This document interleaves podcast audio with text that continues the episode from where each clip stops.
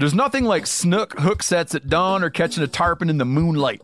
Find your next fishing trip made easy on fishingbooker.com and experience the magic of the Sunshine State or any other destination on your fishing bucket list. Book a blue water adventure in search of sailfish or go snapper fishing with the kids.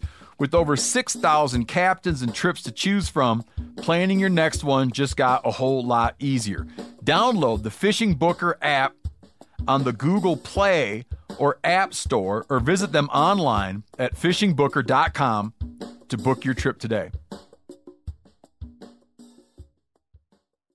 Outdoor adventure won't wait for engine problems. Things like hard starts, rough performance, and lost fuel economy are often caused by fuel gum and varnish buildup. Seafoam can help your engine run better and last longer. You simply pour a can into your gas tank. Hunters and anglers rely on Seafoam to keep their engines running the way it should the entire season. So pick up a can of Seafoam today at your local auto parts store or visit seafoamworks.com to learn more. 46% of Americans expect to leave behind financial obligations when they pass away. So it's crucial to make sure your family is financially protected. Policy Genius helps you find the right life insurance coverage by comparing options from America's top insurers with help from licensed award winning agents. Secure your financial future with Policy Genius. Head to policygenius.com to get free life insurance quotes in just a few clicks. That's policygenius.com. Welcome to the Wired to Hunt podcast, home of the modern whitetail hunter. And now, your host, Mark Kenyon. Hey everyone, welcome to the Wired to Hunt podcast. I'm your guest host, Tony Peterson, and today I'm speaking to Nathan Murnak, who is not only one of the best whitetail hunters I know, but also the COO of Basecamp Leasing.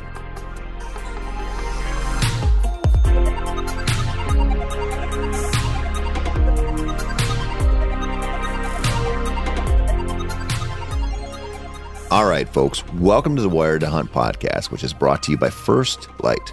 You've probably figured out that this is not the voice of Mark Kenyon.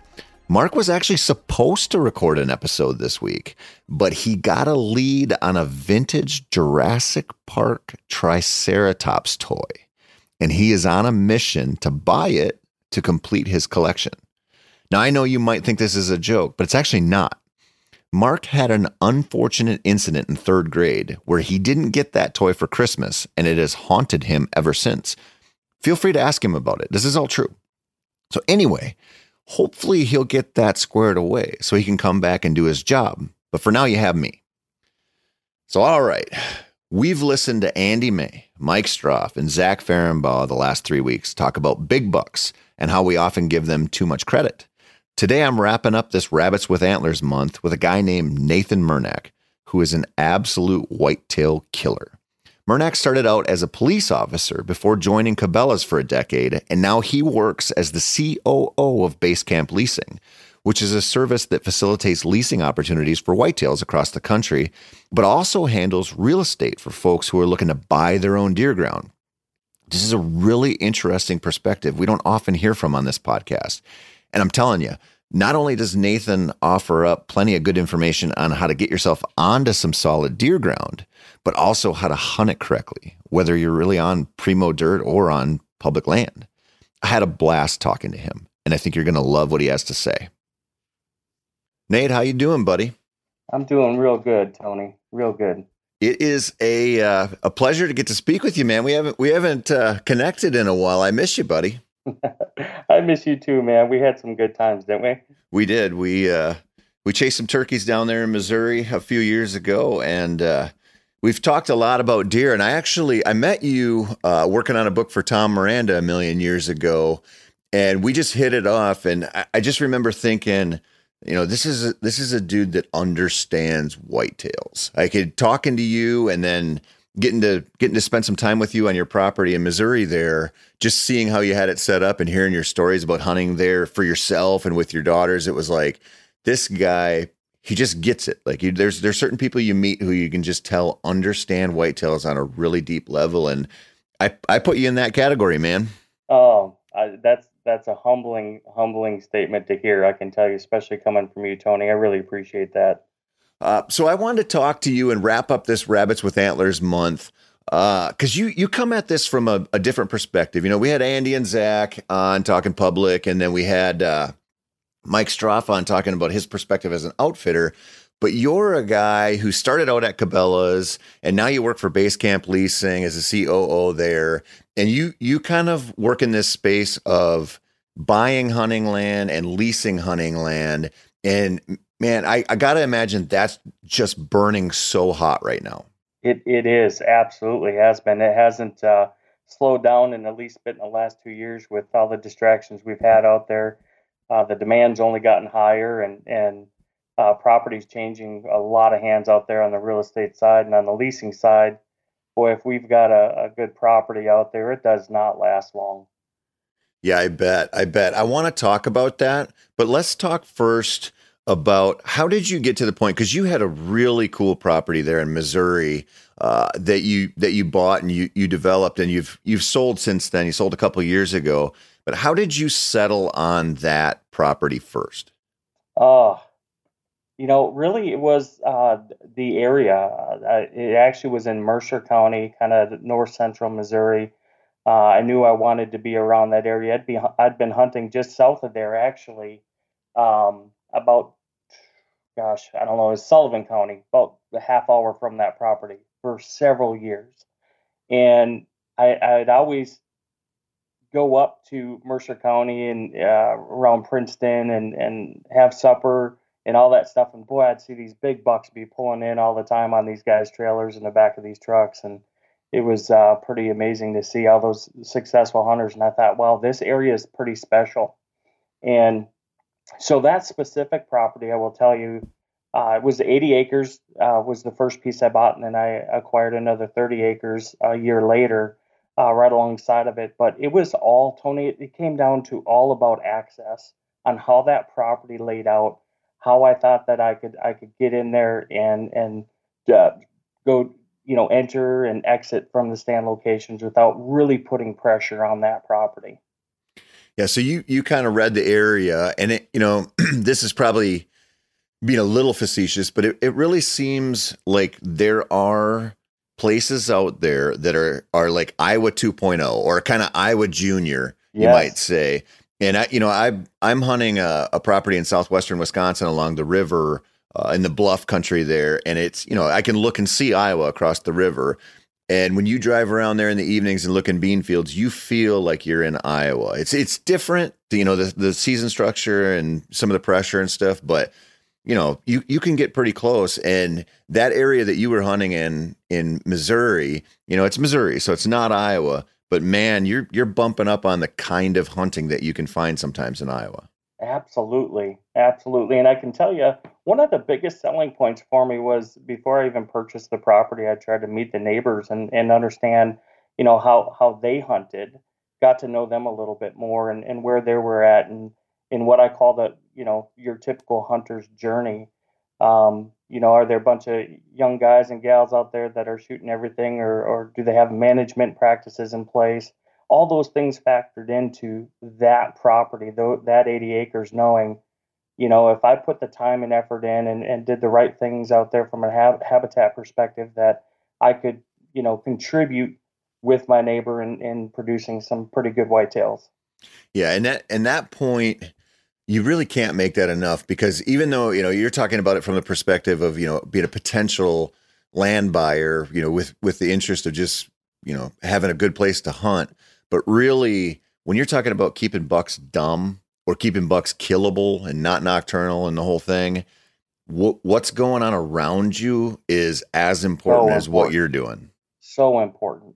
Yes. yes so how, how did you manage to do that though? How did you manage to just did you go on onX and look up everybody around you, or what did you do to to end up uh, meeting the neighbors?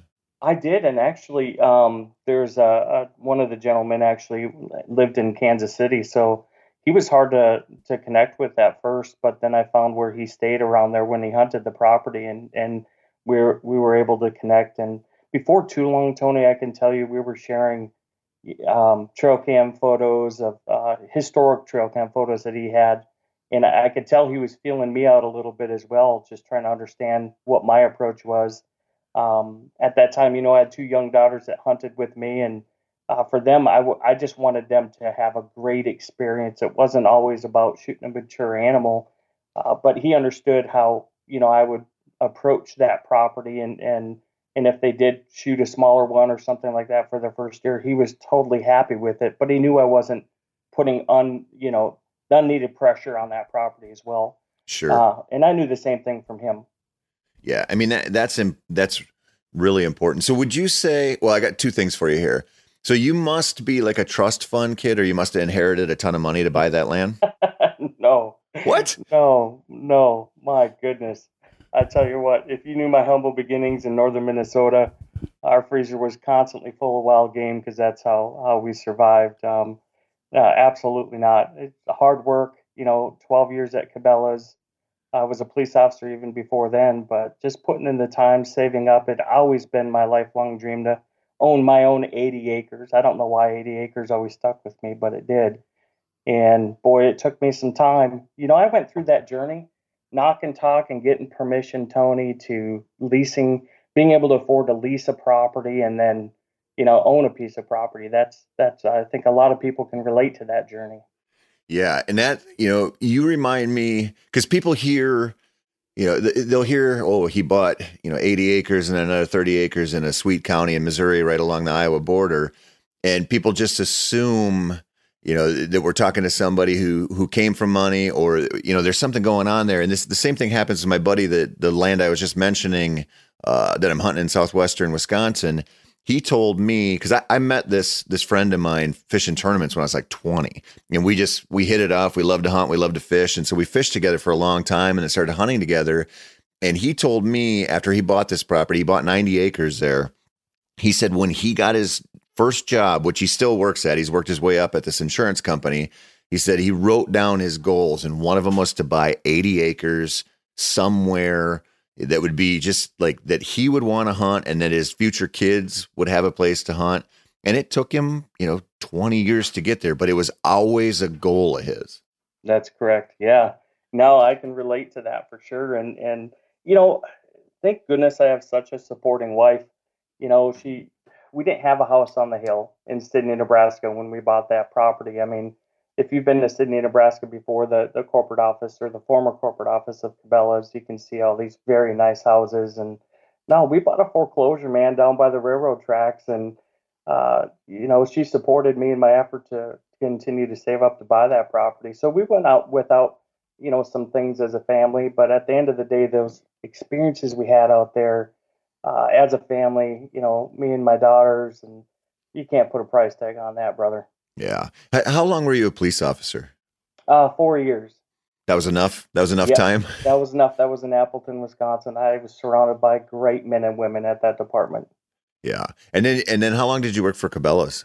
Twelve years. Twelve years, and then uh, we were bought out by my division. Cabela's Outdoor Adventures was bought out by Worldwide Trophy Adventures, and um, I, I knew with uh, that transition with Bass Pro Shops that that town may may lose uh, a lot of folks, and I figured it was time to move on and, and find a different career. And thank goodness Steve Mang at Base Camp Leasing gave me a shot, and uh, it's been outstanding since 2018. I love it here. And when you when you were a, a, police officer in Wisconsin, weren't weren't you hunting a bunch of public land in northern Wisconsin at that point? I was, yes.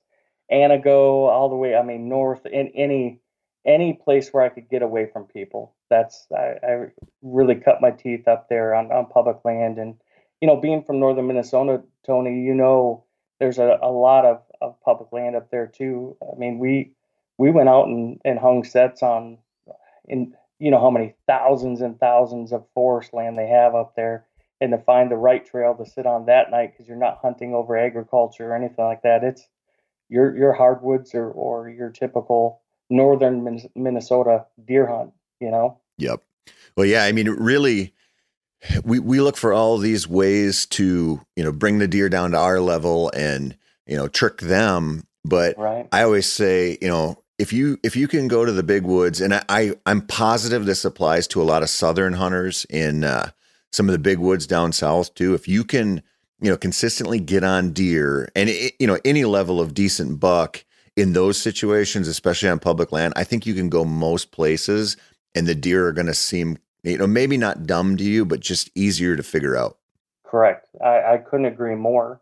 I mean, growing up, growing up in northern Minnesota, Tony, I, I can't remember. Uh, I don't know if you remember this, but you used to have to put in for a doe tag. Yep. You know, it, it was tough, tough hunting growing up, but it just fueled the passion even more. Yeah, it's that those I I think hunting some starvation spots like that Yeah. really they they kind of they kind of like center your focus a little bit and you go okay like I I would love to have a more fun more enjoyable hunt.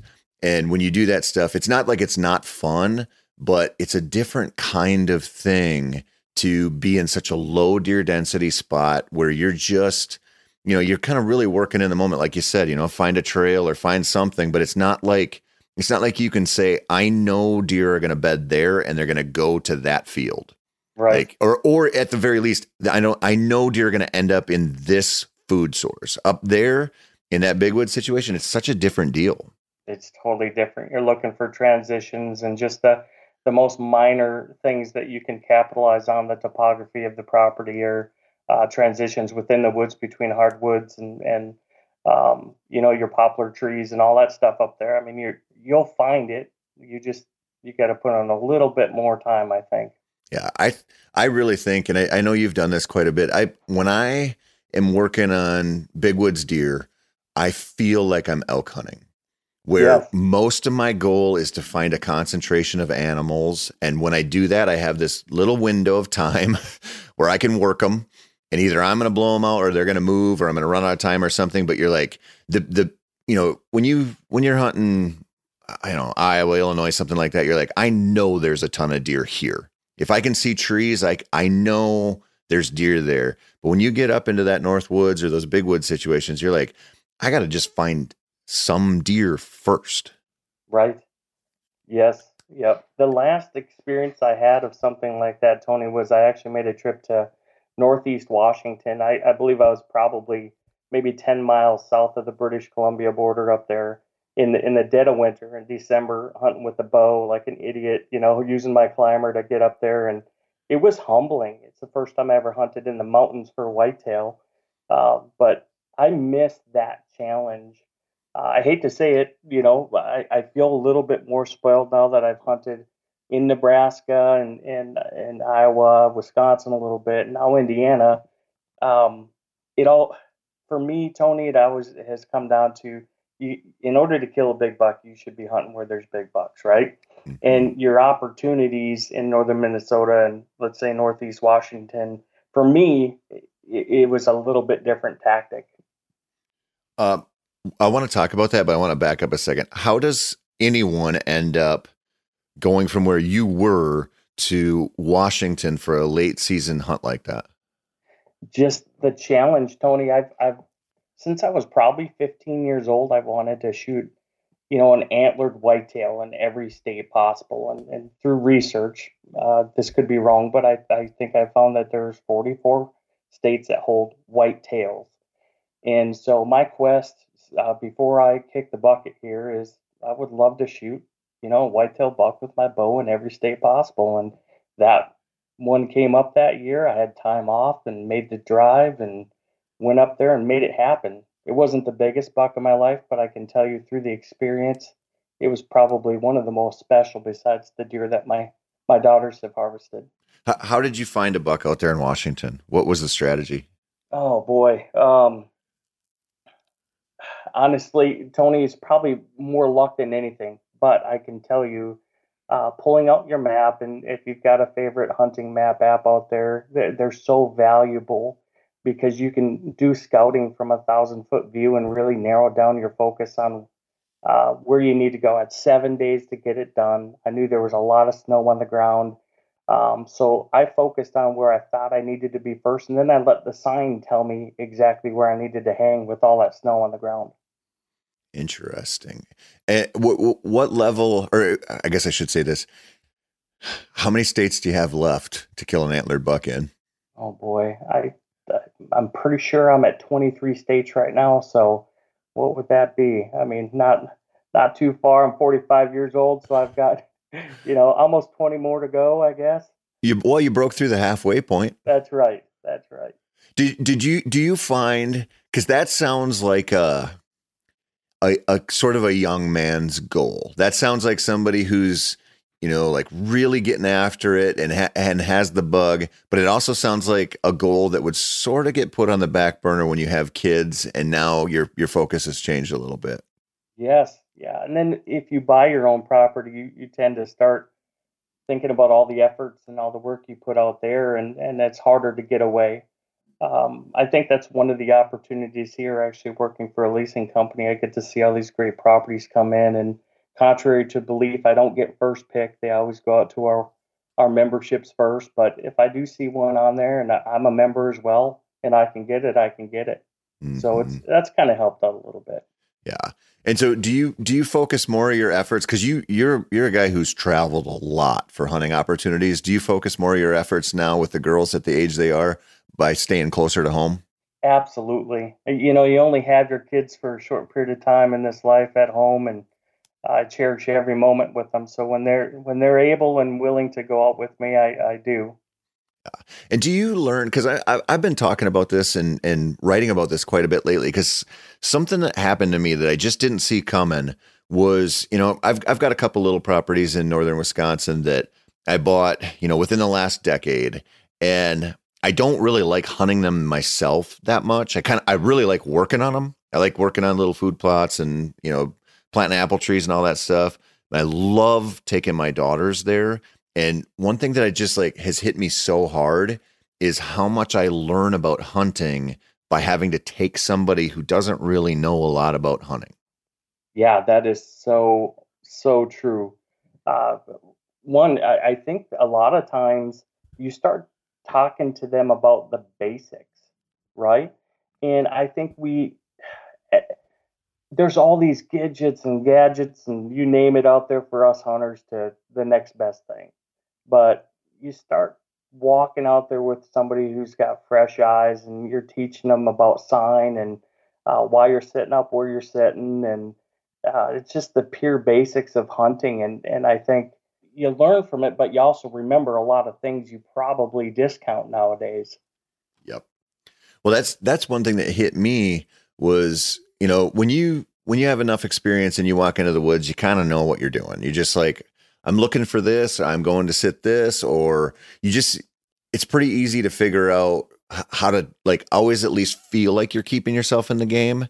But when you have to take somebody who's new to this and not only like you said explain it, but but put them in a position where it's like I got to get a deer within 20 yards of them broadside. Oh, yeah. And and we have to really do this together. Even though you know you're the one kind of driving the ship, you're still like, you know, if they move or they're in a situation where they're they're gonna maybe get busted, you you like you have to think about all that stuff.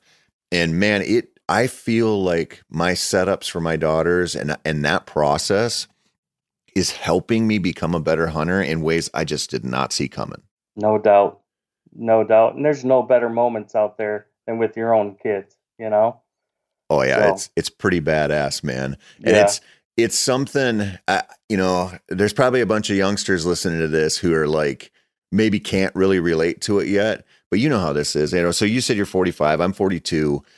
Man, there there's just things in life with when you start having kids, and you start realizing stuff that you just you just do not see coming. You know, at like I was I was thinking about this the other day, like how much I love coaching my girls in softball or basketball and some of the other teammates and just how fun it is to like see them excited and and just like challenged and I feel the same way when I take them hunting. Like there's this like anticipation, there's a little nervousness, but it's like a learning process and you can see just the confidence come in and how exciting it is like to watch somebody who hasn't seen a million deer off a tree standing from a ground blind, all of a sudden a deer walks in and you can hear their breath, just like, you know, the breathing gets more excited. And it's just like, it's so freaking cool. Oh, and you can feed on that for the rest of the year too. You know, it's, it's, those hunts are, are probably the hunts I look forward to the most.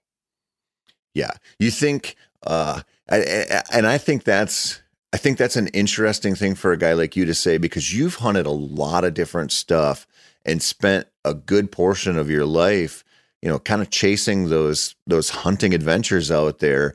And to hear that is it's interesting because I think a lot of people would look at, you know, your history and some of the some of the different, you know, phases of your hunting career and go, that's that's gotta be the best. Like if you're traveling all over and you're chasing that dream of killing an antlered buck in every state, or you're drawing a mountain goat tag somewhere, like I think a lot of people would look at that and go, "You you're not going to top that mountain, man. Like that's the best." But it changes. There's there's oh, it's different. All, yes, and all of those things compare, you know, pale in comparison to sitting there with your child and and watching things happen the way you you prayed and wish they would happen and just to see them go through those experiences. You relive it because, you know, when we were going through our first experiences, uh, we we felt the same way, and and you can relate to it. And that bond after they've been through that, that bond with your your child out there just continues to grow and and and strengthen. Uh, because you can see the the same appreciation you had when you had those experiences in your own child and, and what they're going through and um, there's just there's nothing better. I, will take a, a white-tailed deer hunt with my kid or a turkey hunt with my kid any day over uh, what I believe is the pinnacle of what I've ever done, which is the mountain goat hunt in Idaho. Mm-hmm. Do you do you worry with your daughters? Because I know you know, starting where you started, northern Minnesota.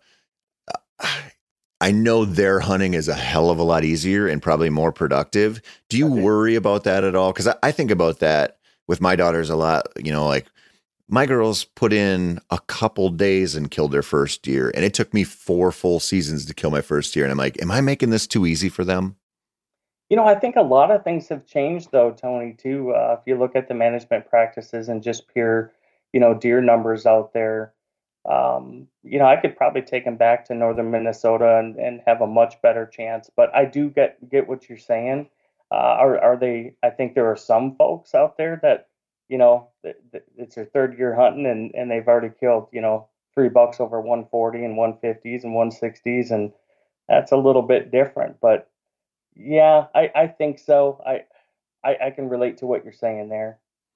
Yeah, I mean it's it's just it's a little bit of a balancing act because you don't want it so easy that they don't appreciate it, but you don't want it so hard that they hate it. Right. Well, yep. Let, let me ask you this because I I get I get hit up for this all the time.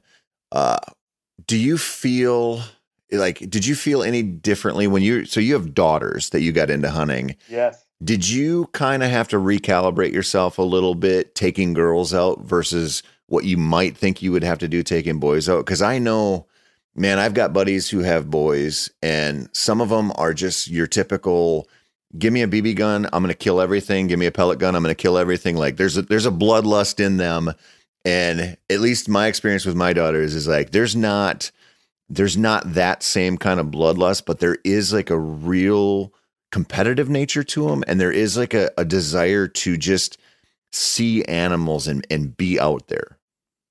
Right. Yeah. That I I thought the the biggest difference from when I was growing up and the experiences I had and uh, how I felt, you know, out there hunting. I, I could definitely see with my daughters, I had to be more articulate about what their experience and how they would feel before they even felt it.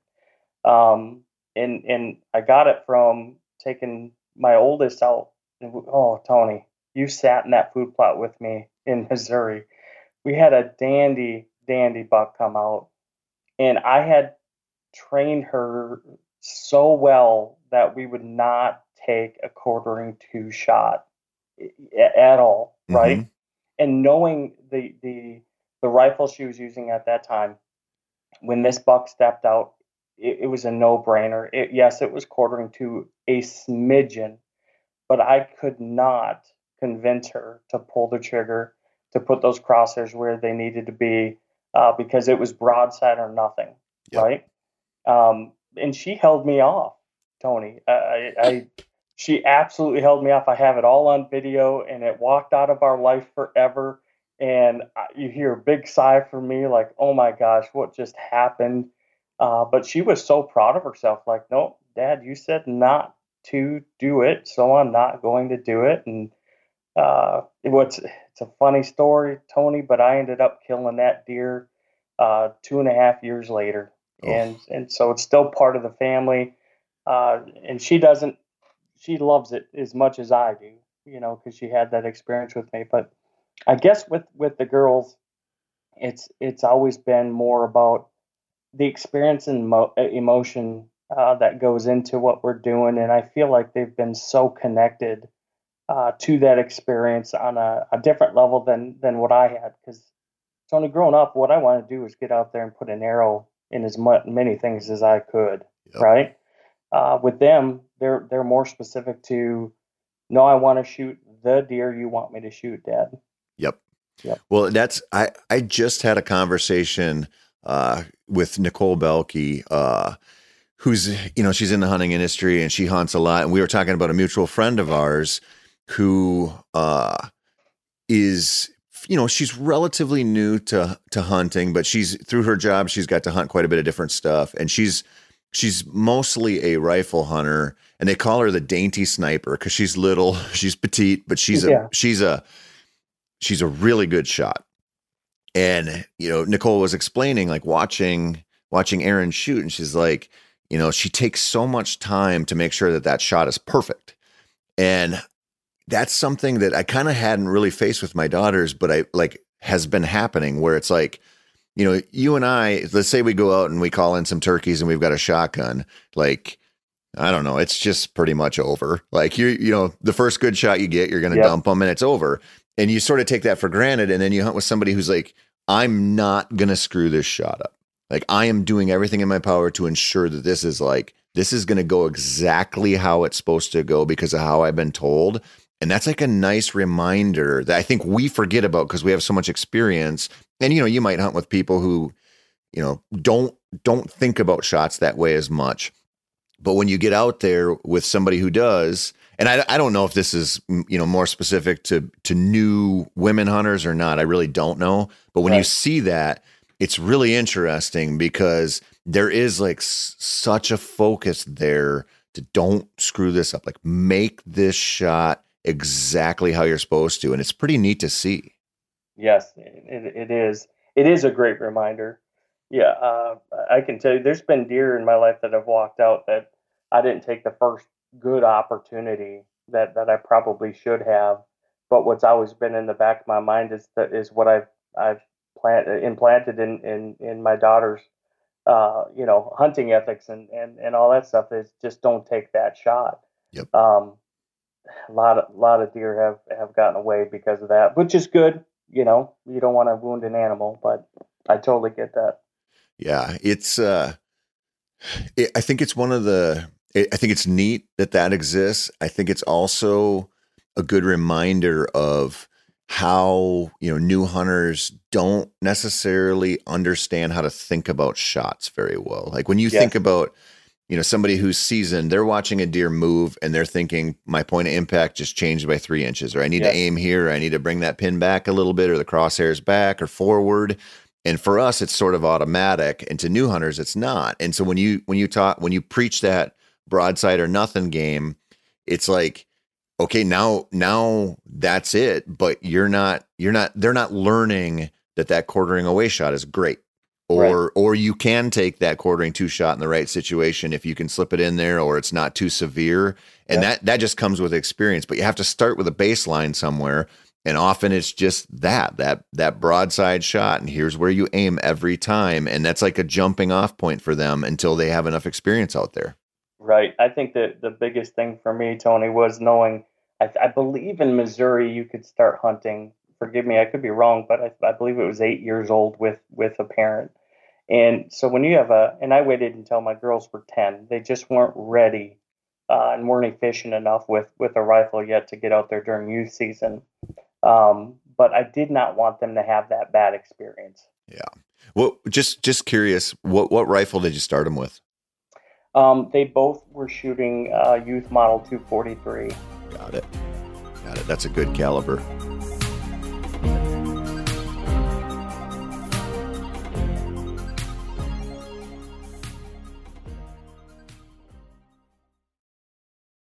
Now, a lot of you guys are familiar with the old hunting tradition of eating, you know, some organ, the heart or a chunk of liver, off the first animal you kill. I had that when I was a little kid, and it was a big deal.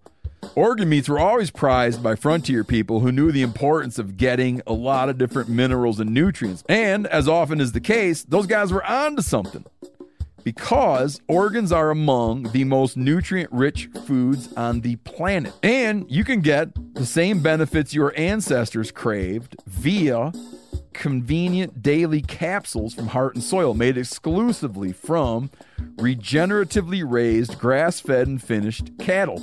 Heart and Soil's unique freeze drying process means all those important nutrients are trapped in, ensuring you experience every one of the benefits of nature's superfood in a clean, convenient, taste free capsule. Find out more at heartandsoil.co and make sure to use code MeatEater for 10% off your purchase. That's heartandsoil.co. Use the code MeatEater. We've all seen plenty of gadgets and fads come and go, but here's one product that stood the test of time Seafoam Motor Treatment.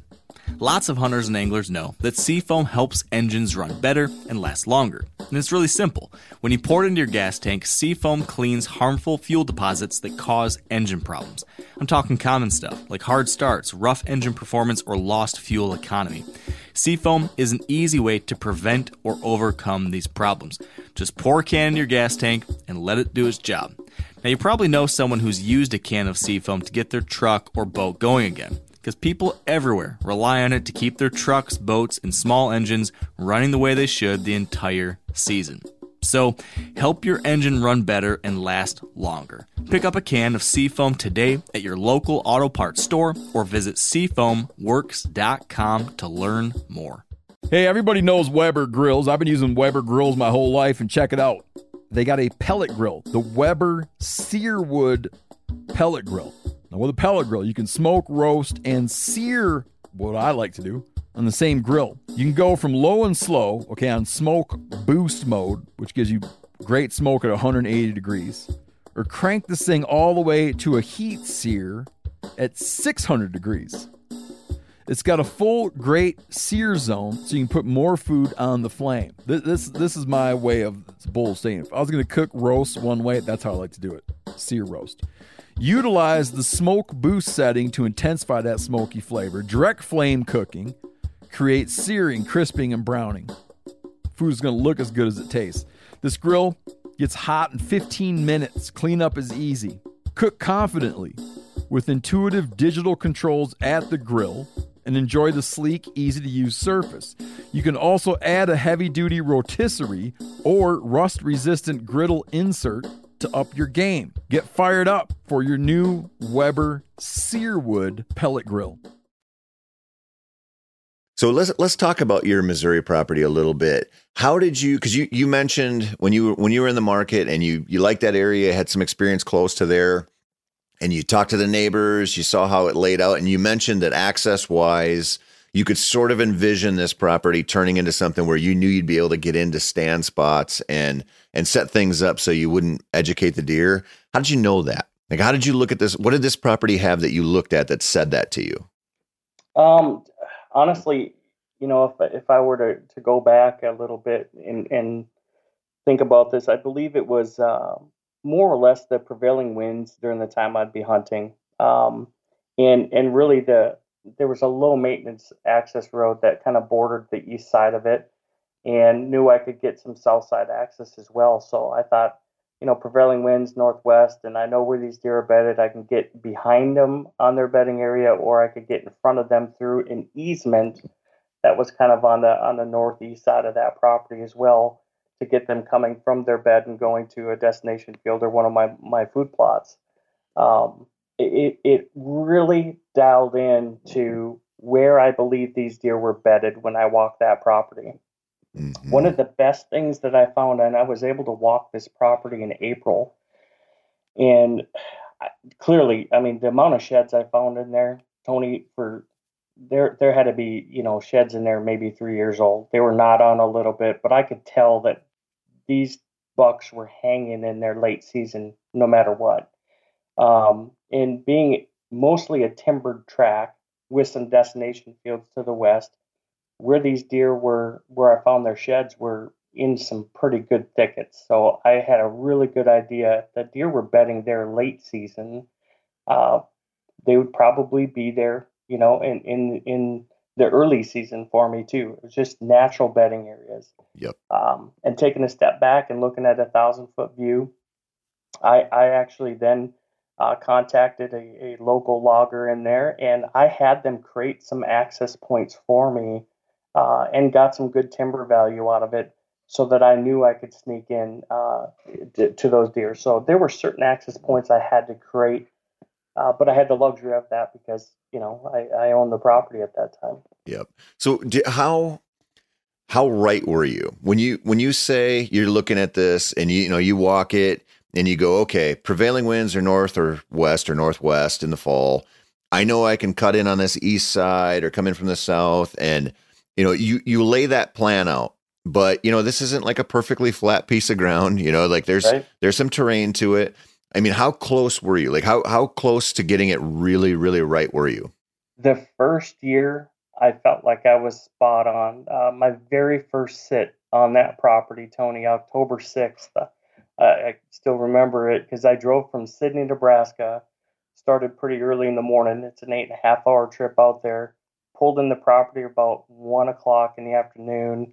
There was a huge cold front coming through. Temperatures were really going to drop. And I was in my stand probably by two, and I ended up killing a 153 inch deer by 3:30 in the afternoon. Um, so, and t- I felt like spot on. Right, he came from exactly where I thought these deer would be bedded, and and knew he was going to start. Heck, he was already making a scrape. You know, that's the first time I saw him was when he was making a scrape. Just that that cold that cold weather had gotten him on his feet a lot earlier. Um, and this is, by the way, this is I didn't have I didn't pull a single trail cam card or nothing. I had him out there, but I I didn't even know I had this deer on camera until after I'd shot him and went and pulled cards. Wow. Now, what changed though, the very next year is I started to do some habitat improvement and I started adding, I added like a three acre food plot and I cleared out a logging road and widened it a little bit and planted that into some food. Boy, once I did that, my initial assessment uh, would not have worked. I struggled my second year because I had made some habitat changes in there and, and therefore I changed the deer movement. Interesting. So, in, in doing something that would almost universally be viewed as a positive improvement to your hunting land, you you changed the game for yourself. I did. I did. I took what was pretty much a three acre overgrown uh, little pocket inside that woods and, and mowed it down and sprayed it and planted in clover and chicory. And I thought, now I'm in it, right? I'll set up on the edge of this thing. It's a beautiful in the pocket type of uh, food plot. And there you sat on that with me. Yep. Uh, it was gorgeous. But once I did that, those deer no longer used the same trails because now they were skirting the food plot and they were wind checking, uh, you know, the food plot versus walking the regular trails right through the center of that thing. Yep. That is that is something that you you really can't know until you experience it. And you know, you get your hands on a property that you buy or that you lease, or you know, maybe it's your grandma's farm, and you can go in there and and do some improvement to it. That's not something that we think about a lot. Where you know, you you make that kill plot or you you do that improvement and think, okay, well, the deer always just moved along this ridge. Now they have even more of a reason to do it but you also start hunting there a lot and you change the cover and you change the habitat and you might actually you know push them to do something a little bit different than you expect instead of just having this easy setup where they're just drawn to that spot That's exactly what had happened. I, I learned a lot from my second year of land ownership. Um, you know, being eight eight hours away, I didn't get there a lot, Tony.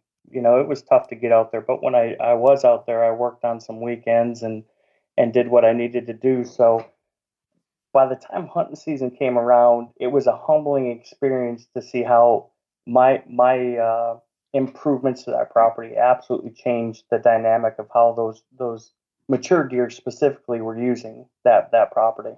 Yeah, I mean I, I think there's a really a really poignant cautionary tale there which is when we do something that we think is going to make it easier, it often comes with some baggage that we don't see coming. You know, like we we flip on the outdoor channel and we see deer get shot in food plots all day long. And we're like, okay, well, that's the answer. And man, it can be, but it can also be something that convinces us, you know, kind of like trail camera usage or cell camera usage, where it's like, this is the answer to my problems. And it's like, man, this this can be the answer to some of your problems, but it can also create new ones. Yes, absolutely can. Yep. Yeah. The only way I got around that piece, Tony, uh, the next year is I decided I I, I kind of during the uh, shed season, I, I could clearly see the established trails around that food plot and how deer were were moving around me in places where I would never see them. Right. Yep. But what I what I did recognize is there were certain spots on that trail where they literally could see the food plot, and if nothing was out there during you know the rut or it's not going to pull in a buck. So I just did plot screen all the way around that and and thickened it up a little bit and dropped a couple trees to get the deer to move move around those trails the way I wanted them to do it and uh, it changed. Year three was phenomenal for me after I'd figured it out. Yeah, well, we're we're bumping into that on my buddy's land down there in southwestern Wisconsin. We were we were there in the end of the end of August, uh, hanging some stands. I was actually setting it up for our one week in November shoot, and you know we realized last year when I hunted there, I saw all these bucks scent check this little knob up on this ridge, and it was just like I don't know, it was like the spot, right? Like I was in a good spot, but that was every deer I saw either started there or ended there. And you know, like what you're talking about with deer being able to look into your plot and go, well, there's nobody there. There's no reason to go there, or scent check it really well. Yep. They're going to do that instead of just blindly running out into those plots. And I kind of had that an, an epiphany about this spot when I got in there. It's just this knob that had all these doe beds on it. It's a little thicker, and the way it sets up is like if you're a buck and you want to scent check that little bedding area, there you don't have very many good options. You got to get up tight on it because it's a pretty tight little ridge, and the way they're going to skirt around it, you're just like they kind of have to do this here. If they they know does are bedded there and they can't really cheat the system a whole lot, like they got to get up in there pretty tight. And so when you know when I walked in there, I'm like, this is the spot. But then I look at the tree that I flagged in the winter when I was shed hunting out there, and I go, that tree's way too crooked to hang a double set in. and you know how it is, it falls yeah. away. And so in the in the winter you look at it and go, this is it. Just and you don't really think it through. And then when you carry a bunch of crap in there to hang the stands, you look at it and go, it's not right. And I tried to force it, put everything up, pulled everything down, and I'm looking at it going, you know, I I didn't think through the wind on this situation very well. And that's why I wanted to ask you how right you got your property in Missouri because this property of my buddies, it's close enough to the Mississippi River where, you know, when you're hunting there in the fall, all you hear is people shooting ducks all day long. And I mean, you, you can look across the river to the Iowa side. So you're right there. And what I didn't realize was if I'm planning on a, you know, a west wind or whatever, that river system, the Mississippi River system is is affecting those winds so much. And those valleys that run up, you know, kind of parallel to the land or perpendicular to the land, you can't you can't just look at the forecast and be like, okay, this is what's going to happen. Because when you get in there, there's so many terrain features that might be affecting it. It's kind of like you got to learn, like on the fly, and you learn absolutely. how often you get it wrong. And so we were dealing with that on this spot because we're like, this is a spot we want to hunt, but I know if it says a west wind, that wind's going to shoot up this valley here and it's not going to be exactly what I thought. And so you're always playing that game. And so even though it seems pretty easy to figure out if you've got private land to work with, it's pretty good. A lot of times it's still kind of a constant work in progress. It is. It is. Matter of fact, uh, you bring up a good point. There's one thing I'm going to do on my Indiana farm this year, and uh, you know I can look at my my my favorite hunting app and, and see which wind direction is. And I can stand out on my front porch and see what the wind direction is. I can look at the flagpole, right? But I really want to start going in and sitting some of these sits and, and understanding truly how the wind is flowing in, in some of these ravines or side hills that I'm hunting because uh, I'm still figuring out my Indiana farm, by the way. It, it takes more than a year. I got lucky, so lucky that first year in Missouri. Um, but the the what the terrain can do to your the the wind direction out on my property in Missouri is ridiculous. There are sets where I sat, I actually set them up for a northwest or a westerly wind, and I get down in there, and that wind is going the opposite direction that I need that wind to go, and I'm pulling out, so I'll ruin a morning hunt, and I've really got to start taking better notes on truly what direction of wind I need to actually hunt in those spots. Yeah, and that you know, there's a good lesson there too, because I, I find myself a lot of times I'll go this this spot is perfect for a south or east wind, or this spot is perfect for a north or west wind. And if I get into something where I'm like, it's got to be straight north or I'm screwed, or it's got to be straight out of the west, I find myself either sitting places where I'm like, this is not so great. Like I'm probably going to get busted, or doing what you did, which is like, ah, you get in there and go, I can't do it. I got to get out. And then you might sandbag a morning or you might go to a secondary spot. And it's just never, usually doesn't work out very well that way. And so the more the more your setups allow for a couple different wind directions, I know this is obvious, but we we don't think about it a lot sometimes when we're setting up. It's really important to give yourself that little margin for error and go, okay, well, now, you know, if that wind isn't perfectly out of the west, if it's cheating pretty hard to the north, I'm I'm still okay. Right. Yep.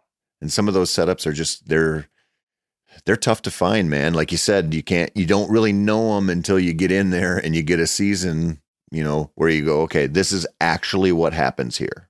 Right. And, and it's tough when you're, you know, somebody may look at 80 acres and say that's not very big, right? Um, and and it, it isn't when you're talking about how many mature deer can that 80 acres hold.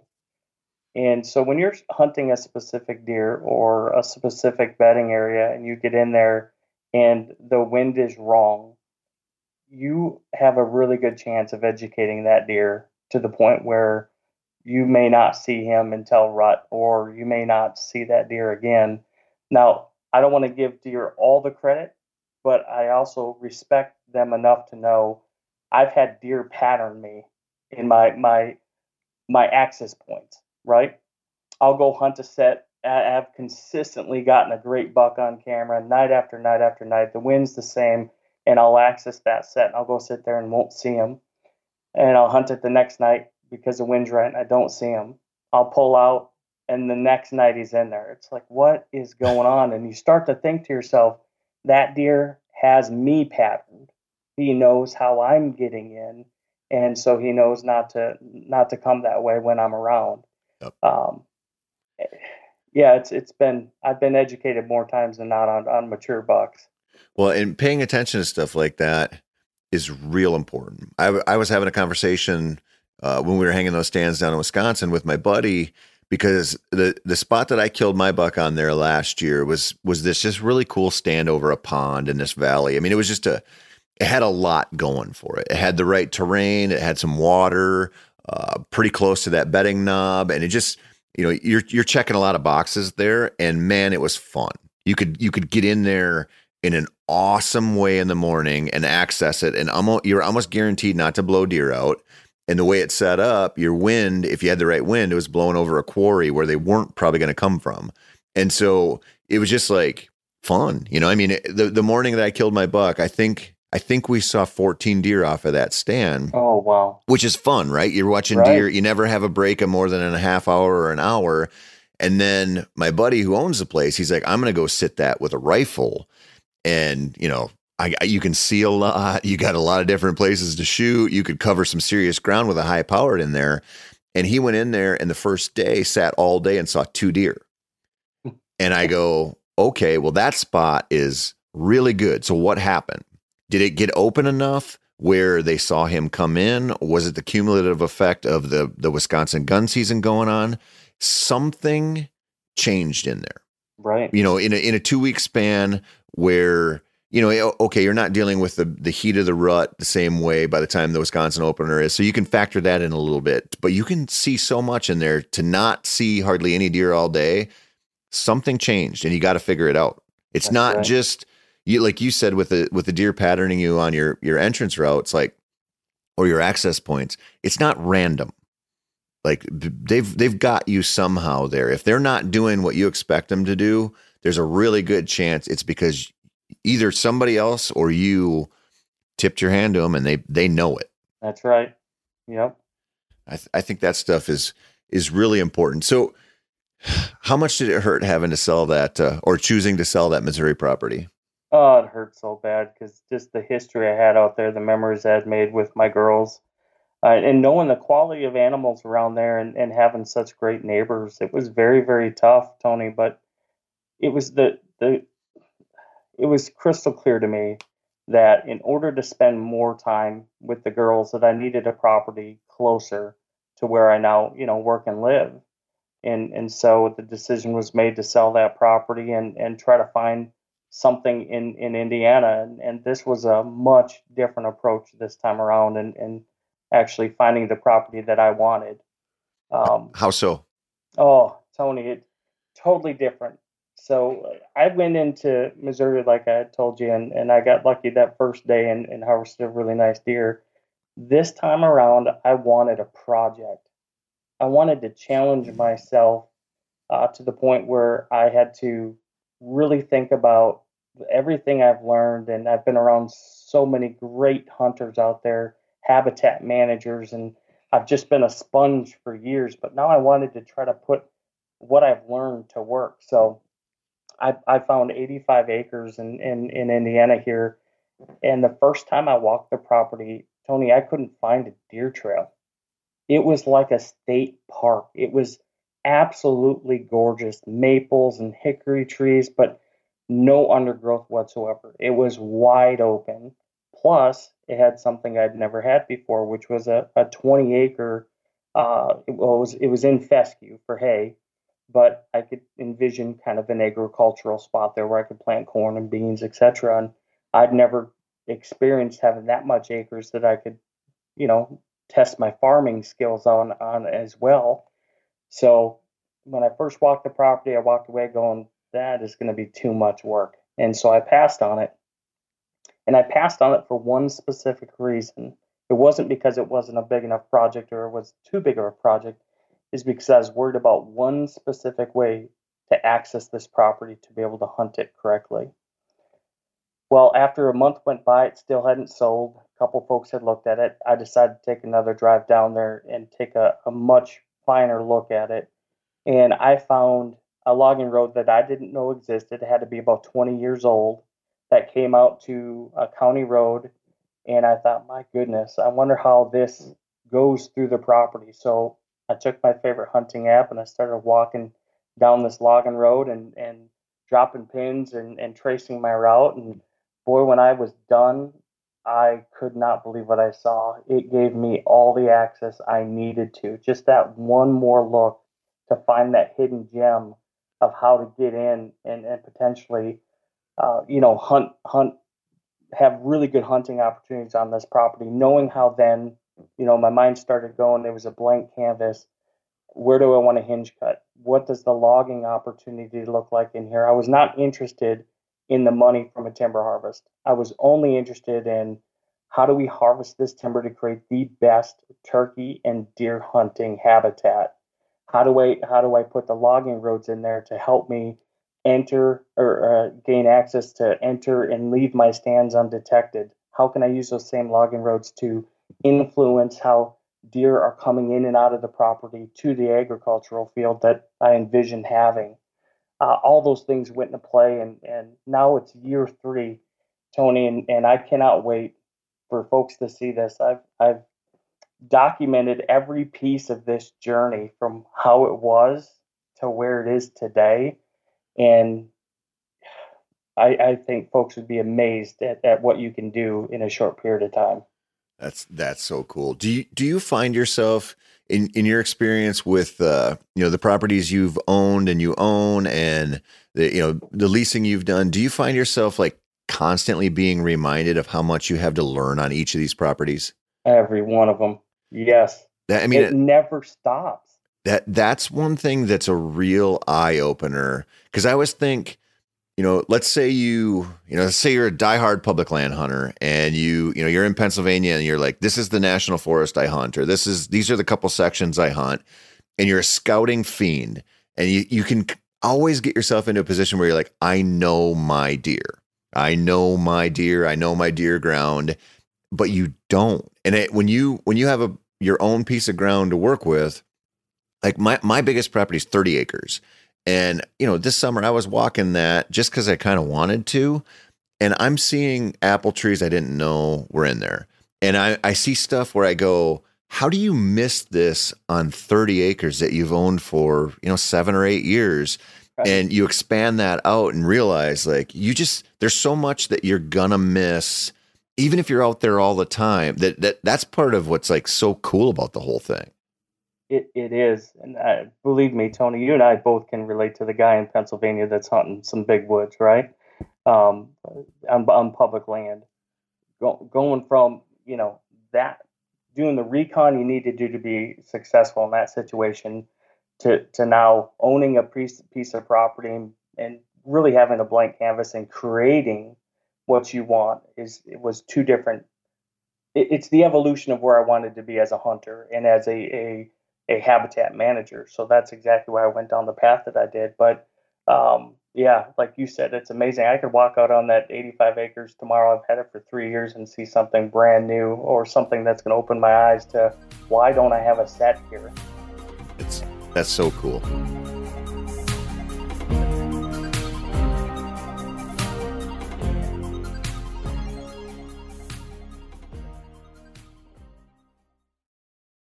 Now, a lot of you guys are familiar with the old hunting tradition of eating, you know, some organ, the heart or a chunk of liver off the first animal you kill. I had that when I was a little kid, and it was a big deal. Organ meats were always prized by frontier people who knew the importance of getting a lot of different minerals and nutrients. And as often is the case, those guys were onto something because organs are among the most nutrient rich foods on the planet. And you can get the same benefits your ancestors craved via convenient daily capsules from Heart and Soil made exclusively from regeneratively raised, grass fed, and finished cattle.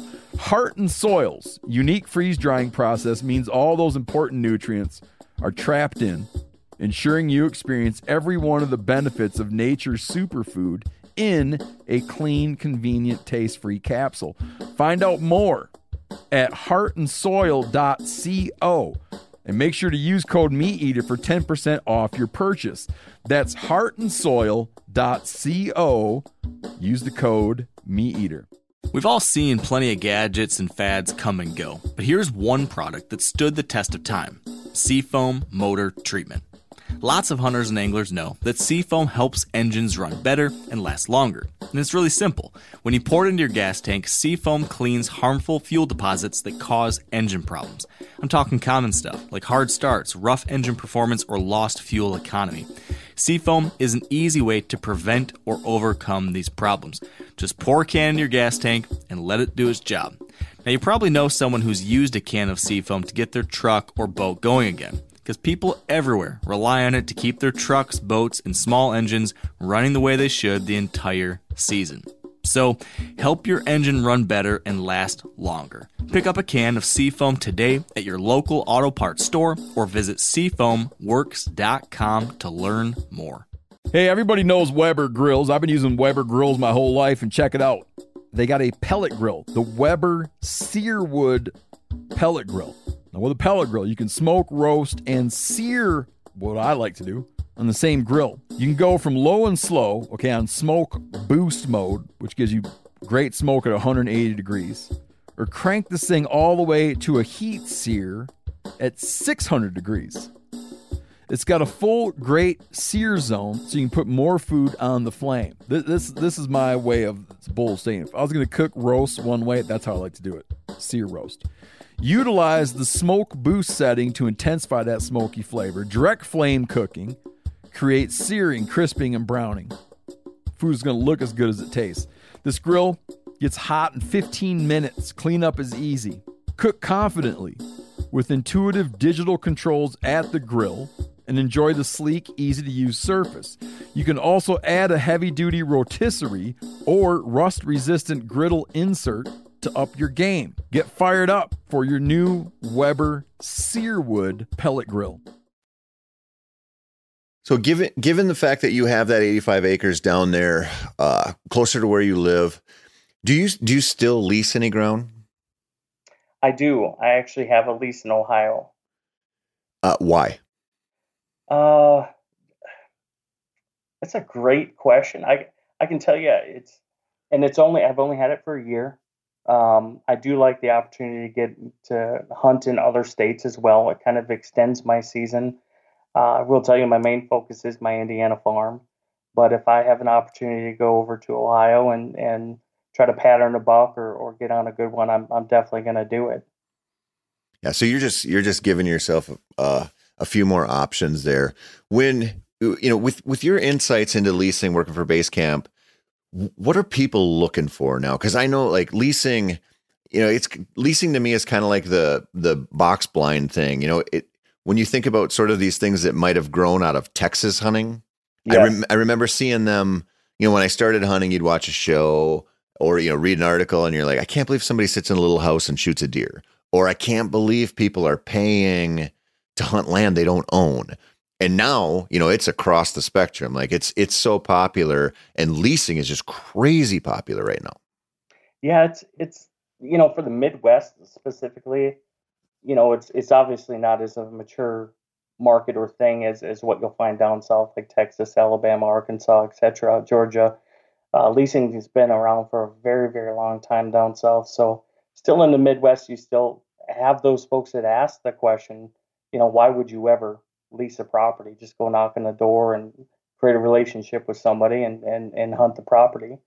Um, and and as a matter of fact, I've I've heard folks take it a step farther and they're not very happy with with the leasing that that we do, right? And and part of it is because folks are are starting to uh, it's it's not it's not cheap, right? Leasing a property is not cheap um, specifically in certain states. But I will tell you, it they're getting over the fact that you'd have to pay for access nowadays. Yep. My my biggest rebuttal to folks who have a problem with leasing today is, you know, we pay for our archery equipment, our guns, our ammo, our camouflage, everything, everything else we pay for. That landowner has invested in a property and is willing to allow access for hunting I, I just want folks to be grateful for that because a lot of private landowners that they don't have to do it, they wish to do it, and and part of that is they get paid for it. Yep. Right. Well, so, I mean, it, I I heard Stan Potts say this years ago, and it stuck with me. And his his argument was, you think that you've had free hunting. You know, say you knock on a door and they let you on there. Yeah. And it's like it was only free to you. Right. Somebody's always paying for it. Somebody's That's always right. been paying the property taxes. Somebody paid, you know, somebody paid to be the title holder of that land somehow, somewhere, some way. And so the idea that, you know, hunting is was free at one point and it isn't now is is not doesn't really hold water. It doesn't hold water. And I, I can tell you I've I've had discussions with a lot of our landowners and and they're so appreciative of of the the liability coverage that comes with our program. You know, we, we give a, a $5 million liability uh, coverage to or policy for our landowner and our covers our hunters as well. And that's really one of the only reasons why they're opening access today is because they feel like they have some sort of comfort level in, in knowing they would be covered if an incident did happen. And, and so these are landowners opening up their property to any hunters, whether they're in state, out of state, whatever uh, that they normally wouldn't have access to. Yeah. So I'm very, very proud of our leasing program, what we can offer our landowners, and the comfort uh, level that we can bring to them with our services, and and then the the liability coverage that we provide uh, to allow other hunters to continue to get out in the field, because that's the most important thing to me, Tony.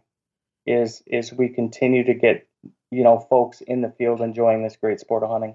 Well, and you, that's something I've never thought of because I've been banging the drum pretty hard on walk-in programs and you know, you know, private land open to the public access programs throughout different states because I think I think access to ground and any way we can open it up is a huge win for us. It and.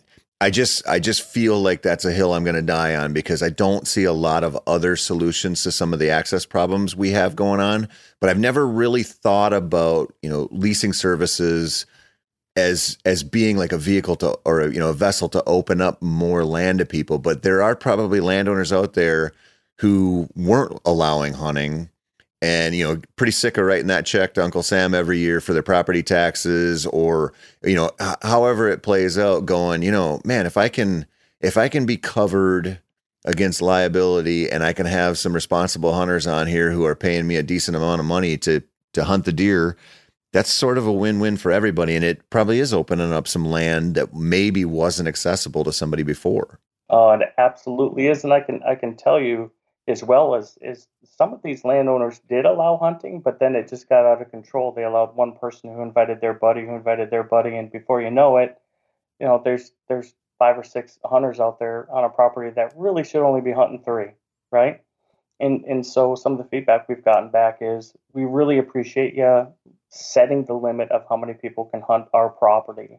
It, we feel like there's more control over there. We know the guys a lot better, um, and there's so many great relationships that have come out of this leasing program too between the hunters and landowners that I've seen over the years. We've got some very very touching and great stories. That's that's awesome. What what are some of the mistakes people make? Let's say you've got somebody out there. I, I don't care what state they're in. They're like, you know what? I lost my place. It got developed, or I'm sick of bumping into people on public land. I want to. I want to. I can't afford to buy a place, but I want to lease something. What are what are some of the mistakes people make when they start looking into leasing? Um, they don't do their due diligence. That's probably one of the biggest things because it's such a competitive uh, thing today. Uh, the demand is so high for a good lease today. I think a lot of folks are are are so eager to get a piece of property that they'll pay in full and just then they go out there and say see that it's not what they thought they were getting. Um, any leasing program over there should give you at least a week you know, you put a deposit on, you go out there, look at the property and make sure that's exactly what you want before you put your full money down. I think a lot of folks don't understand that once that you pay the leasing company, they're a broker. That money goes directly to the landowner. It's no longer in the leasing company's pockets, right? So still do your due diligence. Um, have you ever looked at a, uh, you, well, you bought your 30 acres. When, when you read the write up of a property, and you would go out there and look at that property that you're interested in buying and you would see things differently than whomever wrote that property up correct Sure. i mean that happens all the time we as as as hunters as outdoorsmen and women we we see things differently so don't take the write up for its word uh, go out there put boots on the ground make sure you are getting exactly what you want and then when that is the case then make sure you secure it because they're they're not making any more of it. Uh, leasing is very good properties are very hard to come by. So you you would say that you see a lot of people get into the leasing game and sort of get a little bit too impulsive with a Yeah. lease. Yes. Yeah, I I could see that. Uh, I mean, you see you see that in some of these hot real estate markets where you know people are buying three quarters of a million dollar houses sight unseen just to be in you know Ketchum, Idaho, or Bozeman, Montana, or something. And I, I could see that trickling down into the into the competitive space of of leasing, especially in states with probably a high hunter density. Yes. Yep. I and I get it. I get it because of the demand, but man, I if I'm going to invest my time and money into going out and hunt property, I'm putting boots on the ground first to make sure it's exactly what I I would like to have. Yeah. You you mentioned before I was I was going to ask you this. You- You said you know you put a deposit down, then you go walk it. Is that is that typically the the order of things? Where if you see a you know a listing pop up on your guys' site and go, man, that's that's the one I want. It's an hour away from home. It's the right size, the right price. You throw a deposit down, then you go look at it. Yep. Yep. You put a three hundred ninety nine dollar deposit down, and you got seven days to get out there and look at it. And if you want it, you pay the the balance. Um, if you don't, just you're in the market for another one. Yeah. So that's that's basically like kind of like uh, escrow money or like hold money. It's non-refundable, Tony. It's it's that critical. It's the the demand is so high. Wow. Yes. Yeah. So you gotta. I mean, you you, you got to at least have a pretty good idea. So do you advise people to you know check out the listing and then do some e scouting and you know really be honest with themselves before they plunk down that deposit? I would love people to do that. I, you know, if I gave that advice, Tony, I'd tell you they would lose out on the majority of our leases in the Midwest. Wow. There, there are specific states that we we all have a, a property rollout on, and we release our properties Monday, Wednesday, and Fridays uh, to our membership level. And if they're not, if they don't have a deposit on them in five or ten minutes, it's shocking. How, like how how how high is the interest? In like uh, people, I mean, I I could have, I bet you have a lease or two right now in Ohio uh, that if it came up, there's probably 50 people watching for that lease to come up. Wow. Yep. Wow. So it's just, uh, and you're you're not seeing any softening of this, uh, given the the current economy. No, no, and it's uh, to be honest with you, the last two years, it's it's been the demand's even grown higher. I think people just want to get away and have a spot for their own. I've seen properties out there that are, you, you know, I probably wouldn't lease uh, just because of how it lays out, but folks want to get in the field. It's I, it, it's refreshing in a way that we haven't lost that.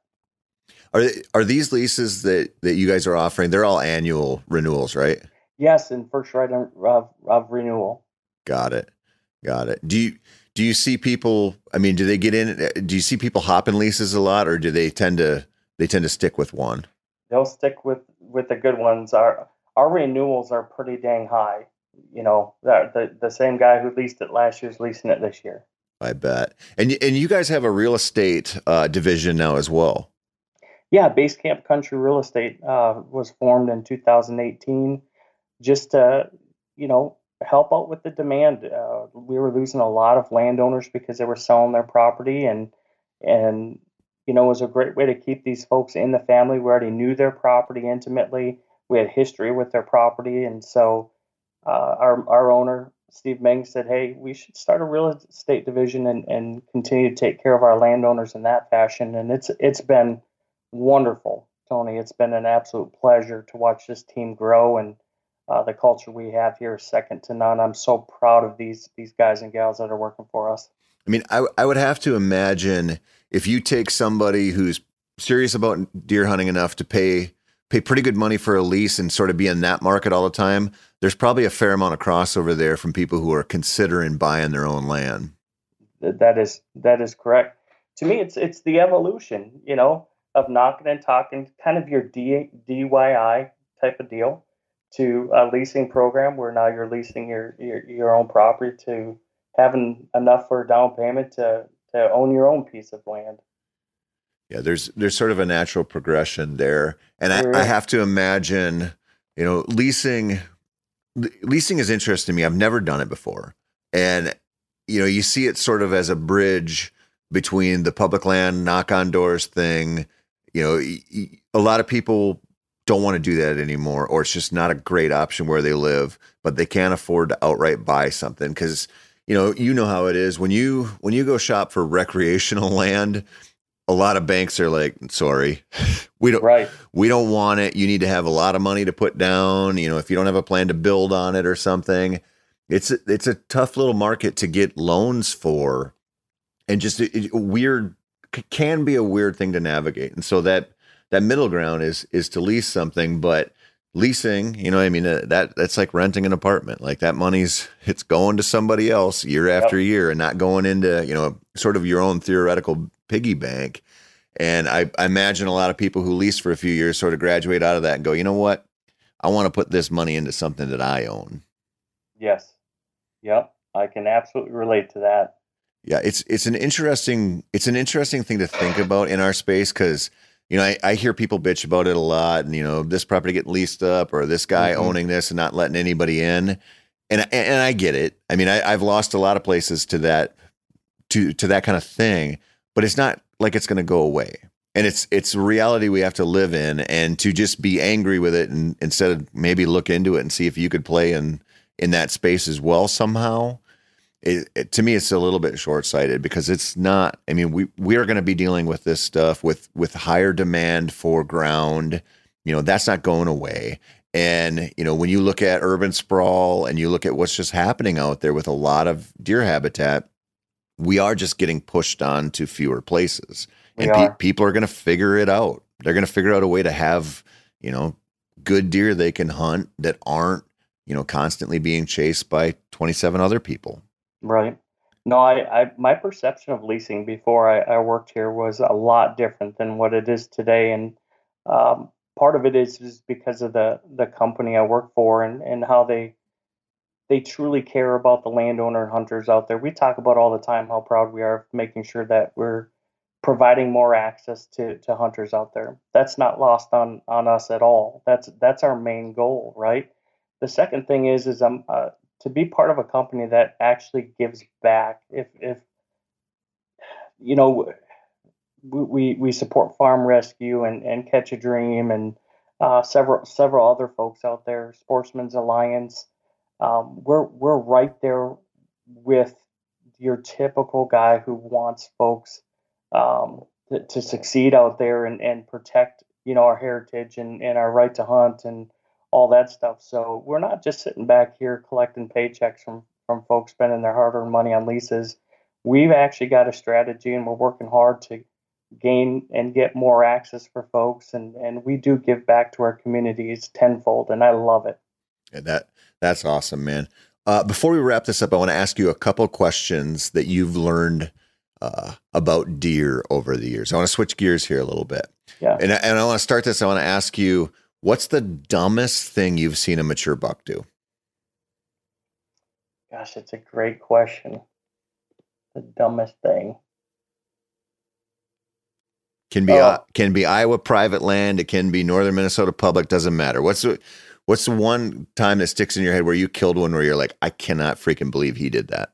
Well, uh, in Missouri, Sullivan County, I, I did shoot at a very very mature animal. Um, at about 12 yards and, and I grazed him.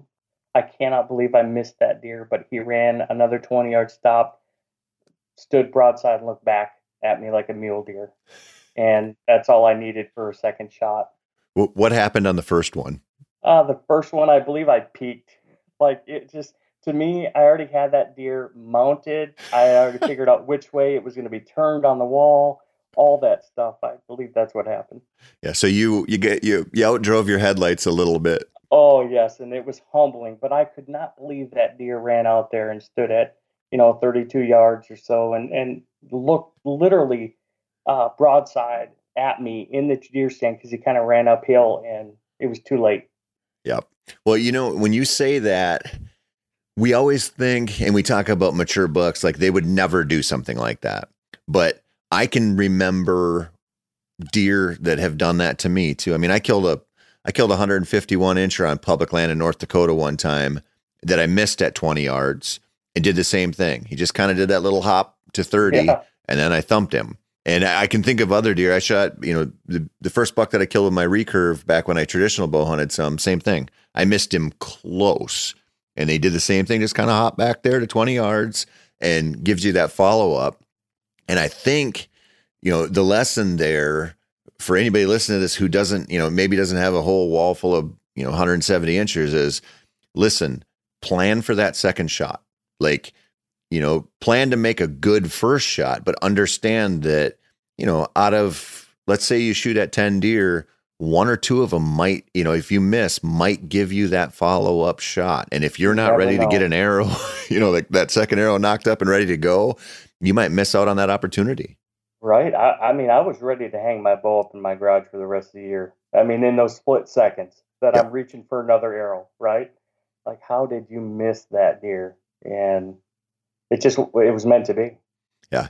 It just, it just happens. And they, they sometimes they don't get it, man. If they don't, if they don't see you or hear something, you know, really definitive, there's a lot of times where they're going to spook a little bit and and give you a chance to you know while they're trying to figure out what the hell just happened you can probably you can find a way to redeem yourself a little bit you know it doesn't it's not going to happen every time but if you think a big buck will never allow you to do that even on public land it's just not true Right. Yep. I relate it back to it. I did not have to stop the deer. He was sitting there eating acorns, and I just plain whiffed. You know, so I didn't put him on alert even before I shot. Isn't it amazing how you can miss a big buck at 12 yards? I I would love to say that'll be the last one, but I've hunted too long to know now that it could happen again. I hope it doesn't, but yeah, dude, it, it is so freaking humbling to miss one that you could probably get with a spear like seven out of ten times. Right, right. I'm not too proud to say that I've I've missed like that. Yeah, it it happens. Uh, what what's something else you learned, especially when you were you were really into your quest to kill an antlered buck in uh, as many states as possible, and you're you know making the drive to Washington, you're hunting different areas, you're hunting a lot of public land. What what's something you learned that you would say that you learned about deer bucks specifically that a lot of people just give them too much credit for? I would I would have to say that's a really good question, Tony. My gosh. What, what's some kind of universal trait or something you saw in deer in your travels where you're like, man, I think people are just overthinking this part about deer? Uh, they, they, they need cover. They got to eat, right? And, and a lot of times if you can figure out those two things um, and get in between those two things, you, you'll be in good shape, be in really good shape. Anywhere I've ever gone, I've, I've adapted to kind of the way that other folks hunt in those areas. But that those two things right there is if you can find the right cover and the right sign within that cover um, and find where they are going to eat, you've got a really good opportunity to put yourself in a good situation.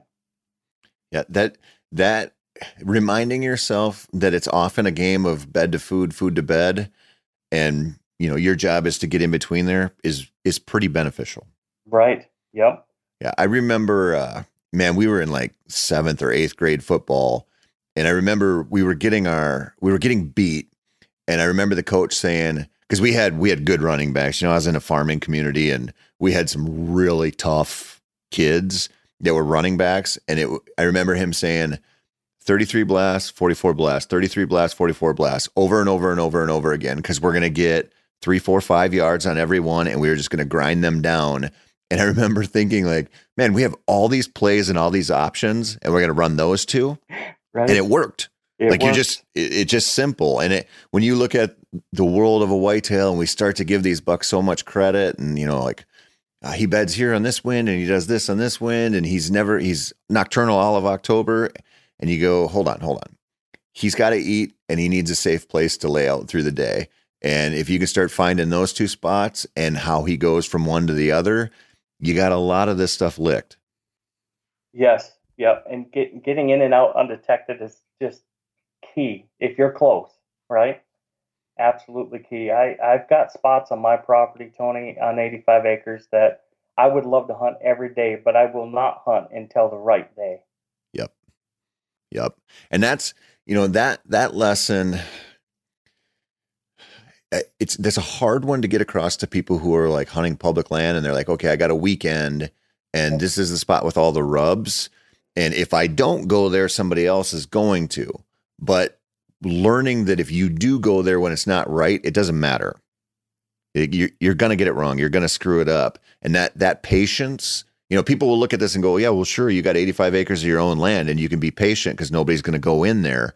But that rule applies everywhere because if you screw it up, it doesn't matter. It doesn't matter what you think about the the hunting competition or what big bucks do. If you're like, I have to do this because you know if I don't, like somebody else is going to screw it up or whatever. It doesn't matter because you've already lost the game. Right. Yep. And I always think about my neighbors are hunting out there too, and uh, if I've got a deer that their core area is is primarily, you know, around my property. Now, deer have a large range, but if I'm getting a deer, you know, more times than not on my 85 acres, the last thing I want to do is bump them out. Yep. Yep. And and you have the option to to save them and be patient. And you I do. I you do. I, you learn that though. Just just in experience. I mean, I I run into that hunting public land all the time where I'm like, I want to go here so bad. because I feel that clock ticking and I only have so much time and I know there's a chance that somebody go through there or somebody will go through there. But if you know it's not right, the worst thing you can do is force it. Right. Yep. And we and we do that a lot. Listen, buddy, we got to wrap this up. Uh, it's always so much fun to catch up with you. So much good information here. Where where can everybody go to find uh, maybe find their next lease or maybe find a little property to buy somewhere? You bet. They can go to uh, basecampleasing.com or basecampcountry.com for their real estate needs. Awesome. I love it, man. Thank you so much for coming on. You bet, Tony. I appreciate it. That's it for this week, folks. Be sure to tune in next week for some more whitetail goodness. This has been Wired to Hunt, and I'm your guest host, Tony Peterson. As always, thank you so much for listening.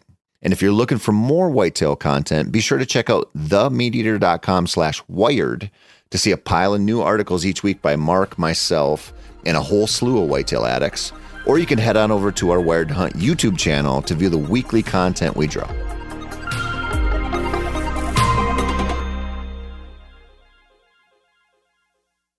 Outdoor adventure won't wait for engine problems. Things like hard starts, rough performance, and lost fuel economy are often caused by fuel gum and varnish buildup. Seafoam can help your engine run better and last longer. You simply pour a can into your gas tank. Hunters and anglers rely on Seafoam to keep their engines running the way it should the entire season. So pick up a can of Seafoam today at your local auto parts store or visit seafoamworks.com to learn more. Hey, if you guys like to cook outdoors, and you oughta, you should check out the Weber Slate Rust Resistant Griddle. So, this is a carbon steel cooktop that's safe for metal tools. It's pre seasoned with food safe oils and ready to cook on right out of the box. It's the griddle that stays ready, not rusty. This griddle heats evenly edge to edge, reaching all the way up to 500 degrees. Get fired up for your new Weber Slate rust resistant griddle.